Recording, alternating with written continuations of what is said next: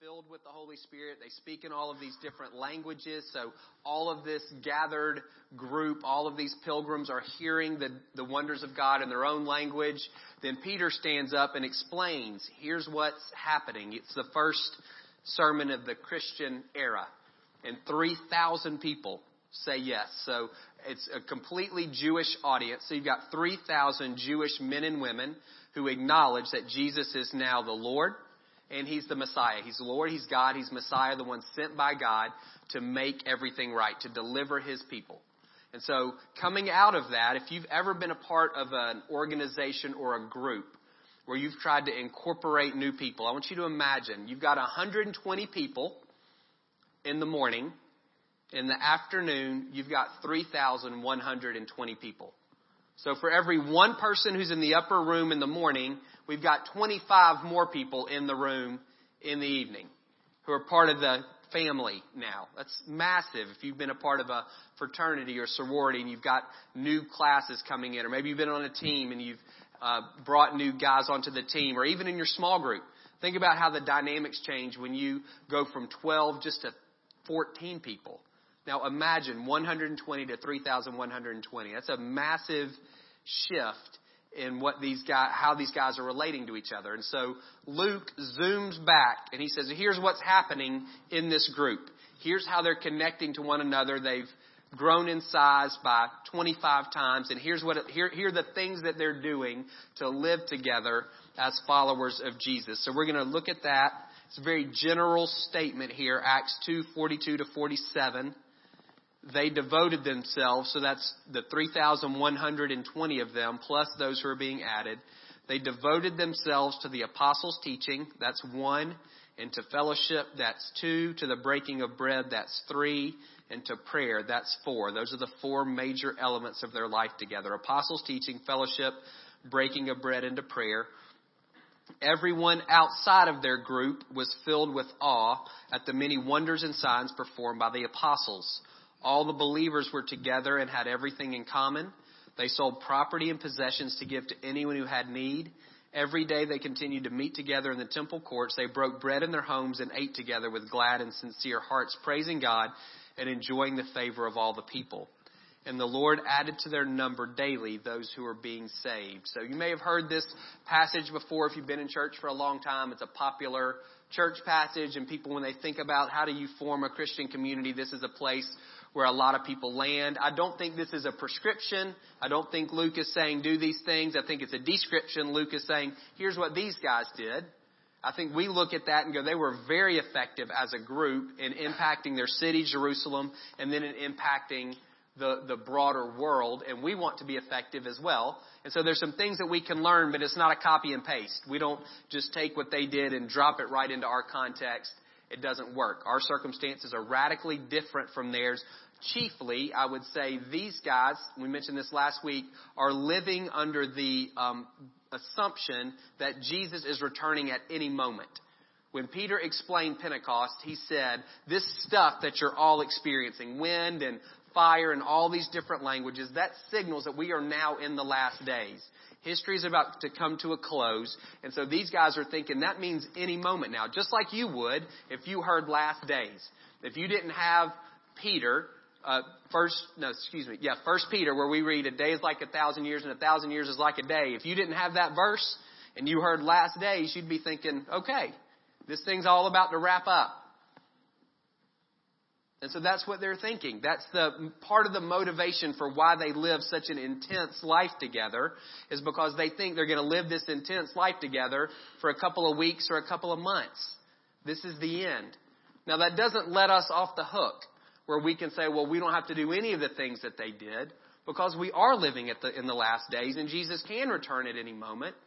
We just don't know when that is. And so we've talked the past couple of weeks about this tension between recognizing this assignment we have to be witnesses and also the fact that we got to get a job and we've got to hold both of those things together. We've got to hold together the fact that we are in the, the end times and history is coming to a close and we still have to take care of our responsibilities. And what you see here, this first snapshot in Acts, you have a lot of people who are saying, who are going all in on Jesus is returning at any moment and he's going to come back to Jerusalem and he's going to establish the kingdom of God on earth right here. And so that motivates some of what they're doing. Again, that doesn't let us off the hook. It just gives us some context and hopefully will help. I think to me the most helpful thing is to look at values and say what do those values look like placed uh, in our life. And the four things that they were valuing were the apostles' teaching, fellowship, breaking of bread, and prayer. Apostles' teaching. So again, we've got 3,000 people, and I don't think they know anything about anything. You've got 120 people who I believe had some connection, some association with Jesus during his three years of public ministry. And then after his resurrection, that confirmed for them his identity as God and Messiah. And so that's where this 120 comes from, I think.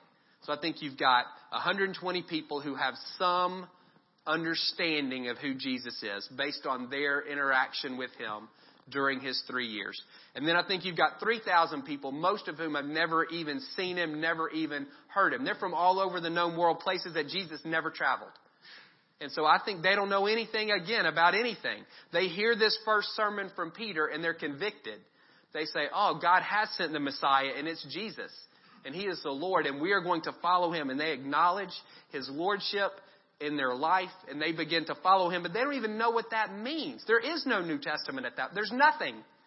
They have the Old Testament and these 120 folks. That's what they've got at this point. And so Jesus has spent three years preparing 12 men for this moment. It's three years investing in them, training them, teaching with, teaching them, helping coaching them up, if you like that phrase, whatever, he's giving them what he's got so that when he's gone, because he knows he's going to be gone, they can carry on his work. And so they're gathering together daily in Solomon's temple. So I think that's the gathering of the whole group, all three plus thousand of them. And they're listening to the 12 apostles who knew Jesus best those 12 men that Jesus had invested in for three years are listening to them, and those guys are explaining, this is who Jesus is, this is what he said, this is what he did, and this is what it means for you. And so for us, the easy parallel for that's the New Testament. That's what we have. That's the written record of who Jesus is and what Jesus said and what Jesus did and what that means for us. And just like they devoted themselves, continually gave themselves to the apostles' teaching. So we need to do the same thing, particularly with the New Testament. We need to be students. We need to know what the New Testament says about who Jesus is and what it means to follow him. We live in a information age. Stuff bounces around all over the place. Loudest voice wins. Rarely does truth, almost never does wisdom win out. Loudest, best slogan, those are the things that carry the day. And if you're going to stay grounded, you need to know, well, who is he? And what does it mean for me to follow him? You can just think about things just this week that are swirling around with marriage and bathrooms and all that stuff. And we got to know. You got to know. What does it mean to follow him? Now we have to decide what does it mean to be a man or a woman? Like what what does the Bible say about that? All of those things. If you're not a student of the word, you're going to get pushed around by the loudest voice or you're just going to go with your gut. And sometimes your gut's not right. And so you want to make sure, I want to make sure that I, I understand I'm a student of the Word so that He is shaping my beliefs and my behavior. Uh, fellowship, we're going to come back to that. It's that word koinonia. If you've been in a church for a while, you probably heard that word thrown around. It's the intentional sharing of life together, participating in the life of another. Uh, that idea they shared everything in common. They weren't communists. It didn't mean that when you became a Christian, everybody turned over the deeds of their house to the apostles and they had all that. That's a cult. That's not what was going on at all. People retained their private property. They just didn't consider it their own. And so as needs arose, people sold their property to take care of their brothers and sisters. Again, you've got 3,000 people, many of whom don't live in Jerusalem, who are choosing to stay.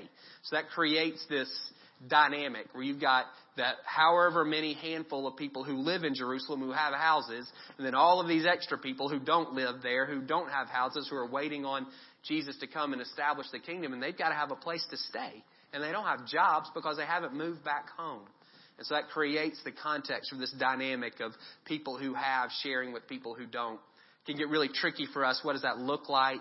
I would say specifically, the question to ask yourself, the resources that you have, So if you were to list those out on a sheet of paper, fundamentally in your heart, are they yours or are they His?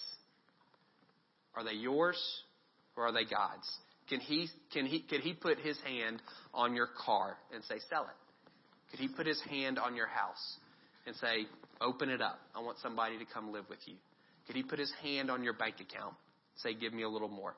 I'm not saying he's asking you to do any of those things, but could he do those things? If the answer is no, you probably don't necessarily, you're probably not quite where you need to be in regard to your possessions. I think that's fundamentally what we have here is a disposition of the heart and an internal attitude that says, God, what I have is not mine. You can do whatever you want with it. And so from time to time, if you're putting your hand on my stuff and saying, sell it in order to take care of these people, I'm going to sell it in order to take care of these people. And so I think that's the question for us: is is it yours or is it His? And that's something for you to wrestle with uh, with Him. Well, uh, breaking of bread, that's communion, and sharing meals together says they ate in one another's homes. Uh, we've taken communion and pulled it into the a, a church service. For them, communion was attached to a meal. They called it a love feast.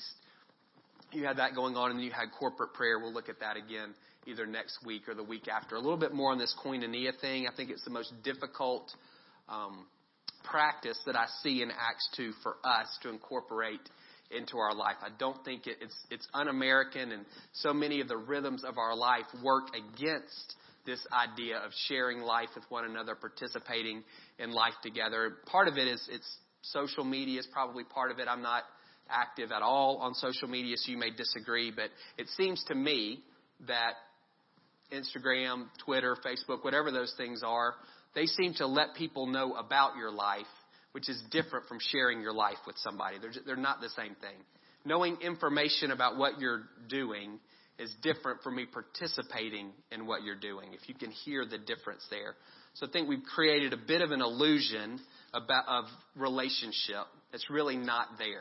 And we may feel like we're connected to more people and connected more deeply than we really are. I'm not saying don't use social media. I'm just saying don't confuse your followers with your friends. They're not the same thing. And so what you want to do is say, do I, are there people who are actually participating in my life?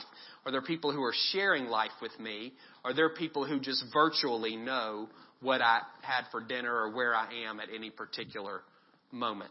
It's not the same thing. Another thing, and we're not going to change, we're not going back to pre-industrial revolution, but if you think about your car and what that does for you, I, I want a car. I don't want to not have one. But what cars do is they allow us to spread our lives really thin. So if you were to drop a pin on your house and then make a, a, radius to your job or wherever the farthest point is that you go on a weekly basis, make a circle. What are you talking about there? Like what's the what is that? What's the area of your life? How many square miles are you talking about there that you travel? How, how far out, how far flung from your home do you go? When you start thinking about sharing life, participating in life with others, and when significant parts of your life are 15 or 20 or 25 miles away, that's difficult. How many of you see the people that you work with outside of work? Some of you don't want to see them outside of work, but do you? how many of you see the people even that y'all go to school with outside of school? It's like summer. You, you lose track of all those people because you don't normally run into them. You're just thrown into class together for 50 minutes or an hour and a half every other day. Some of you don't even see the people in this room except in this room. Did any of y'all grow up in towns with less than 10,000 people? So, not, we don't want to do that necessarily. Definitely problems with small towns. One of the advantages of small towns is it makes this easier. It makes the koinonia thing easier because it's the same people. The people you're in church with are the people you're in school with are the people you're on sports teams with because they're just not that many, they're not that many people. So it's going to be the same people. If you wind up with a bum grade, then you're, you're kind of sunk all the way around. There's no new places to go. There's one high school and there's three churches, and there's one sports league. There's four restaurants. Those kinds of things where you bang into the same people over and over again. can make sharing with, participating in life easier. We don't live there. And I'm not saying we need to move there. We need to think about what does that look like here where we live spread out because we can drive all any number of places. And the people who we see in those places, we don't necessarily see in other places. So it allows us to live these very fragmented, segmented lives. There are people who only know you as work you. And work you is only one slice of who you are. And so, what does it look like to actually invite people into your life to share all of who you are with somebody, to ask somebody to participate in your life and for you to participate in their life with you? I don't have three bullet points for this. But it's important for us to figure out. Many of you have gone on short term mission trips. And you come back and you're glowing from all of the high of being on this trip. One of the reasons is because of this. This is what you experience on a short term mission trip. It's why you like it so much. It's not because there's no air conditioning, and it's not because you're eating beans and rice every meal, and it's not because you don't have a hot shower, and it's not because your bed is an inch thick. It's none of those things. It's because you're living this dynamic, this kingdom dynamic that you've been created for. You're all working together towards one end. And it's easier because you don't have any domestic responsibilities and you don't have a job and you don't have to go to school. You can give yourself fully to these people who you're with and this work that you're doing. You're all living under the same roof a lot of times, some kind of bunkhouse. You're sharing every meal together. That's, that's the picture that we see here in Acts chapter 2, and we get little tastes of it, sometimes on retreats. I think the strongest place I've seen it again is on short term mission trips. And that's why when you come back, you're, you're, you're so excited and then you crash within three days. Because you get thrown back into this culture, which is so different. Not just culture, maybe you get thrown back into this rhythm, that's better. Than the rhythm that you experienced in Costa Rica or Honduras or Nicaragua or wherever you happen to be. It's not about those countries. It's about the fact that you are experiencing this koinonia, this fellowship with 10 or 12 or 15 other people. And if you think about it, oftentimes you didn't even know those people before you signed up to go on the trip. All of that connecting happens in such a short period of time. You're wired for that. You think about bringing in 3,000 people from 10 or 12 different countries, 10 or 12 different languages. That's what we see here in Acts 12. It's because it says they're, they're, they're together. The idea that it's one accord is what that means literally. They were committed to the same purpose. And you think about a mission trip, and that's what that looks like. And so we can't do that here. Somebody's got to pay the bills. You got to go to school. I don't want you to live with me, and you don't want to live with me. So how do we do those things? I was thinking, I'm looking at her. She was Misty. She, when I when we graduated from seminary, I was like, you know what we need to do? We're going to do this thing. We're going to call it, it's called co-housing. We're going to have all these people. And we're just going to, and she was like, what makes you think that you want to live with people? And what makes you think anybody wants to live with you? At all. You need your own refrigerator. You need your own, you don't, any, we're not going to do that. So what are we going to do? I don't have three bullet points. I want to raise this up and say, figure it out. Press into this. It's what you're made for. Some of y'all have experienced it and you're thinking, well, I'll just go on another mission trip. Go on another mission trip. That's great. It's one out of 52 weeks. What are you going to do the other 51? The goal, the, the idea is not to move. It's to figure out here in Marietta, Cobb County, 2016. How do I invite y'all to share life with me? How do you invite me to participate with with you and living your life. And you can't, I don't think it was with all 3,120. I think it's when they were breaking up and they were in these homes. And they really got to know each other. And these are strangers a lot of times. They were, they were all Jews, so they had that in common. But really what they had in common was they all acknowledged that Jesus was the Lord and the Messiah. And you've got that with other people. Begin to intentionally say, how do I wrap my life around relationship to this level? It is un American. And you don't have time. You don't. You're going to have to begin to shift, and I'm going to have to begin to shift what life looks like. And the summer, I think, is a great time to do it. If nothing else, those of you with children, they're not in school. So it cuts down on carpools. It, it, it creates some space. If you're married, you and your wife, you and your husband, think about it this summer. What would it look like for us to invite some people in, to do some things with other people, to begin to try to create this koinonia? Those of you who are single, who do you want to pull in? Who do you want? How does that begin to look in your own life? It's not about, again, whether you're married or single. It's just a matter of thinking, I've got responsibility for my life. I want to begin to develop this fellowship with others. All right, last thing. Chapter 3. So we've zoomed out, we've looked at the big picture, and now we look at one specific encounter with one specific man. Here's a picture of what's going on. One day, we don't know when, Peter and John, two of the twelve, were going up to the temple at the time of prayer at three in the afternoon. Now a man was lame from birth. Now a man who was lame from birth was being carried to the temple gate called Beautiful, where he was put every day to beg from those going into the temple courts. When he saw Peter and John about to enter, he asked them for money. Peter looked straight at him, as did John. Then Peter said, Look at us. So the man gave him his attention, expecting to get something from them. Then Peter said, Silver or gold I do not have, but what I do have I give you. In the name of Jesus Christ of Nazareth, walk. Taking him by the right hand, he helped him up, and instantly the man's feet and ankles became strong. He jumped to his feet and began to walk. Then he went with them into the temple courts, walking and jumping and praising God. When all the people saw him walking and praising God, they recognized him as the same man who used to sit begging at the temple gate called Beautiful, and they were filled with wonder and amazement at what had happened to him. So, three in the afternoon, uh, the, at this point, the church is all Jewish. They're still participating in the life of the temple, prayer twice a day. Three o'clock was when the evening sacrifice was being prepared, so all observant Jews would go to the temple to pray. So, if you're crippled, you can't work, best time to get money. Put you there in front of the gate so you'll have high traffic area, people coming and going.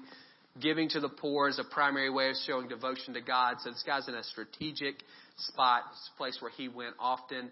Peter and John are walking in, and you notice the intensity, I think, in Peter. John kind of fades to the background pretty quick. But the intensity in Peter, he looks right at this guy. The guy looks at him. Peter says, Look at us. And it stirs something up in this guy. He looks at him expectantly. He's thinking he's going to get money. Peter says, I don't have any money. And he pulls the guy up.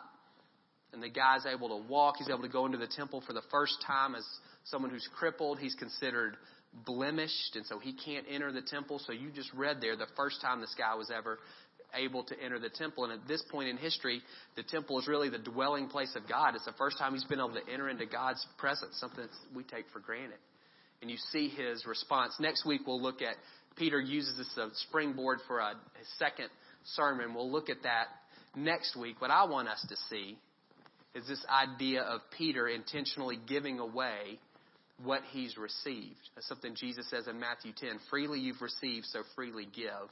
And we see that here with Peter. There's a lot of clarity for Peter around what he's got. Silver and gold I don't have, but I do have this. There's a lot of clarity around this guy's need. This is what you, more than money, you need to walk. Because if you can walk, not only are you able to enter that temple, you can work. You're not going to have to sit here again. You're not, have to, you're not going to have to beg anymore. Nobody's going to have to carry you around anywhere. There's a lot of clarity for Peter around what he has and what this guy needs, and he steps into that situation. And for some, that's a challenge for us. I've never met anybody who I would say has the boldness to try to pull somebody up out of a wheelchair. Never met that person yet. And I hope as we read this, we're going to bounce off of it in a second, but I do want it to, I want you to think about it. The same spirit that lived within Jesus, lived within Peter, lives within you. Bo said earlier, the, the, the, the power that raised Jesus from the dead dwells within us. Jesus still, still heals people. He's the same yesterday, today, and forever. And for some of us, that's a stretch. So we'll give you a couple of things for you to think about. Do you pray for people who are sick on your own, in your private time? That's a step. It's a big one. Huge one for most of us. This is where many of us never, we never get here. Will you pray for someone who's sick in their presence? Will you say to someone who's sick, Can I pray for you right now? Not, I'll pray for you later. That's great, but right now, I'm going to pray for you. How does that make you feel? Are you willing to step into that? And then next, and I think this is where we're trying to grow as a church, is what does it look like to grow in confidence and understanding of how God answers those prayers? And to really be able to stand firmly on that. We're not there yet. I'm not there yet. And I think corporately we, we, we're not there yet either. But you may can put yourself somewhere on that line and say, what would be a step for me if I read Acts 3 and think, I'm not yanking anybody up out of a wheelchair? Okay, well, are you praying for anyone who's sick right now on your own? Are you willing to pray for anyone who's sick in their presence? And you don't have to pray long. And I mean, these prayers are short. And the ones Jesus prays in the Gospels are really short. You don't have to know any medical terminology or any conditions. You don't need to say, God, if it's your will. I've never known God to do anything other than what is his will to do. Ever. So just pray. God, heal this person. That's all you have to pray. And begin to see what happens. And again, that next step for us of really growing in confidence and understanding. But kind of moving aside from that, we all have that, that Holy Spirit within us. Every one of us has been commissioned and given responsibility and opportunity and privilege to pray for people who are sick. But there's specific things that God has given to everyone. Every one of you has something. And I'm wondering, do you have clarity around that? Thomas Aquinas was a priest back in the 1200s, and um, they said there's a story. He walked in on the Pope, I think it was Innocent II, and he was counting a bunch of money. And Innocent says, Thomas, never again can it be said of the church, silver and gold we don't have. And Thomas said, yes, and it has not been said, rise and walk in a long time either. And so for many of us, we're, we don't recognize what we've been given. And so we're not giving it away to other people. And so if you're following Jesus, if you're 15 and you're following Jesus, He's given you something. If you're 35, if you're 55, it doesn't matter. He's given you something. And can you name it? Peter says, I don't have silver and gold, but this is what I do have. How about you? What do you have to give to someone else? Do you recognize, most of you, uh, we probably don't interact with people a lot who are physically crippled, who can't get around. We interact with people all the time who are metaphorically crippled and can't get around. And we have the things that they need to move forward. You see what it did for this guy. He comes fully to life after Peter gives him what he has. He's able to experience God in a more real and deep and full way. It's not about drawing attention to yourself or making a name for yourself. None of those things. It's about helping people become fully who God has called and created them to be. So, what do you have? What has God given to you? A couple of things I thought of. It, not advice People can go check out a book if they want advice, or they can watch daytime TV. Lots of people need insight, and it's hard to come by. A lot of noise, not a lot of insight. Some of you, this is what God has given you. There are people in your life and they're stuck, and you can you see the way for them to move forward. So share. Some of you have wisdom that's insight you've gained from your own experience. Some of you, you have, you've, you've walked through things in your life and you're saying, why did I have to go through that? And there, maybe one of the reasons is so I don't have to. It's wisdom. Teach me so I don't have to fall into the same ditch you fell into. Tell me what it's like. You have that. Share that. Some of you, you have revelation. That's insight that you didn't quote earn. It's not the school of hard knocks. It's stuff that God just has spoken to you. Knowledge. It's stuff that you've learned through studying. Some of you know the Bible well. You know business. You know life. You know parenting. Share those things with other people. Discernment. Knowing good from evil and black and white and right and wrong and all those kinds of things. And for you, that seems super easy and super clear, but Think about how muddled things are for so many. And sometimes what people need is just a clear word that says, hey, that person, why don't you stay, stay away from them? This is not going to be good for you long term. It's discernment. You just know. There's just a knowing in you. I don't have it. If you do, it's a gift. Are you willing to share? So think about are there people? Do you have insight? Some of you, it's encouragement. 1 Corinthians 14:3 talks about prophecy in the New Testament. It's not predicting the future. It's encouraging, it's comforting, it's strengthening. That's confusing that word encouraging. Actually, it's a consoling is the word. Encouraging, strengthening, and comforting. This is how some of you are wired. We're not talking again about predicting the future. We're talking about helping people move forward. And those different words that to me it depends on the, the, the state of the recipient. Some people are beat up and they feel like failures and they're, and what they need is comfort. They need somebody, they need tenderness. Somebody put an arm around them. Some people are uh, they're on they just need a help. They need a hand, just just a hand. Just pull me up just a little. I'm close. I just can't quite get there. It's aid. That's that word encouraging. Some people you see things in them and they just need kind of a attaboy. You can do it. Go for it. Spurring them on. The Lord knows those things, and some of you are wired that way. He's given you this gift to encourage other people. When you're around people, you can kind of see those things and you know what they need. Are you willing to give that to them? And it, you may say, well, anybody can do that.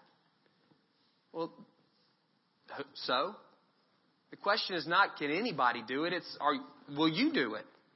And there are other things. You can think of plenty. There's just a few more on the screen that I thought of. There's service and there's leadership and there's money. Some of you have money and it's, you can use that to help other people. And there's mercy and compassion that God has given to us to give to other people. We just need clarity around what it is. And I think most of us walk around muddled most of the time.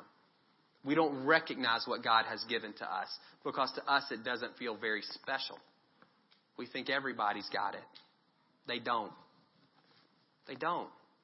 People are stuck for any number of reasons. And if you're in their life, it very well may be that you have a key, if not the key, to get them unstuck. They may not be responsive. They may not be receptive. There's nothing you can do about that. This guy looks expectantly at Peter. You may have plenty of people in your life who never look expectantly towards you. That's okay. That's not on you. Pearls before swine. You can keep moving.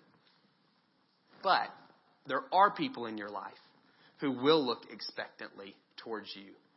They may not know that you have what they need, but you do, and in a non patronizing, non condescending way, with humility. You can do that. I don't have silver and I don't have gold, but I have this word of encouragement for you. I don't have silver and I don't have gold, but I've been where you are and I can help you move forward. I don't have silver and I don't have gold, but I've got an hour and I, let's go to lunch. Let's see what's what you need. If I can, I can listen. I'm really good at that. Do you recognize what He's given to you, and are you willing to give it to others. Let's pray.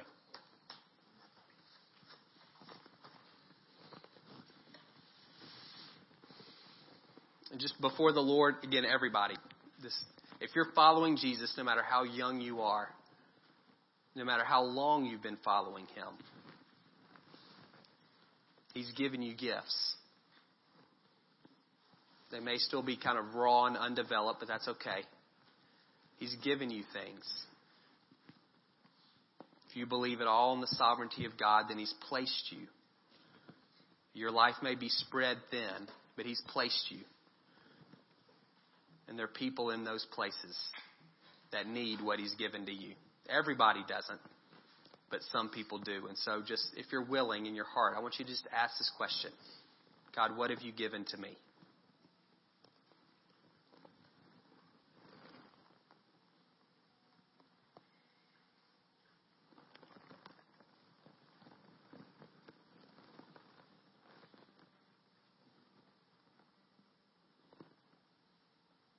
What have you given to me? If you feel like he says nothing, It's not true. It's not Him. If you don't really have anything pop into your mind, then I would say that's maybe there's something that's keeping you from hearing the Lord. And we want to talk about that. Talk to someone who knows you and loves you, who can say, hey, this is what I see in you. We absolutely need people who can point out the lettuce in our teeth, but sometimes we also need people who can help us see the good things that are in our hearts. So you may need to ask somebody who knows you and loves you, what do I bring to the table?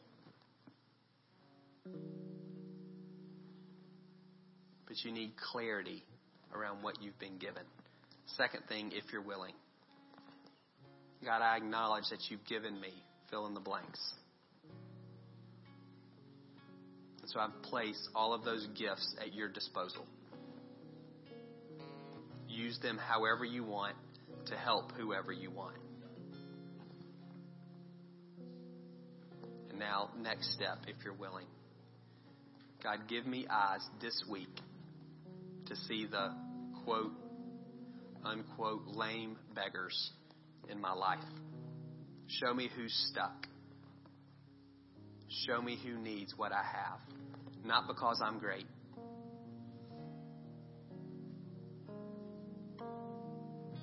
Because you've given me this wonderful gift. God, I pray that I would not, I don't want to ram anything down anybody's throat. I don't want to come across as a know it all. I don't even want to be meddlesome. So I'm asking for opportunities. Give me eyes to see, courage to step in. And God, I pray for whoever those people are that you begin to move them forward. In Jesus' name, amen. Let me show you this one verse. This is um, 1 Thessalonians 1.11. 2 Thessalonians, excuse me, I love it. With this in mind, we constantly pray for you that our God may count you worthy of his calling. I like this part. That by God's power, God may fulfill every good purpose of yours. So think about that. What are your good purposes? If I was praying this prayer for you, or Paul was praying this prayer for you, and he said, I'm praying that God would fulfill every good purpose of yours, are there any that you're thinking of? Every, and that God would fulfill every act prompted by your faith. Are there, don't hear this as guilt. Are there any acts that are being prompted by your faith in your life right now? Paul was to pray this prayer for you, and he was to say, I'm praying that every act prompted by your faith, God would fulfill those things.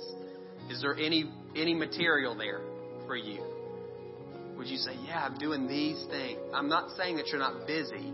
I'm asking, are there acts, if you look at your life, that are being prompted by your faith? This week, Let's look for opportunities to give away, just to one person, to give away one thing that He's given you. That's an act prompted by your faith.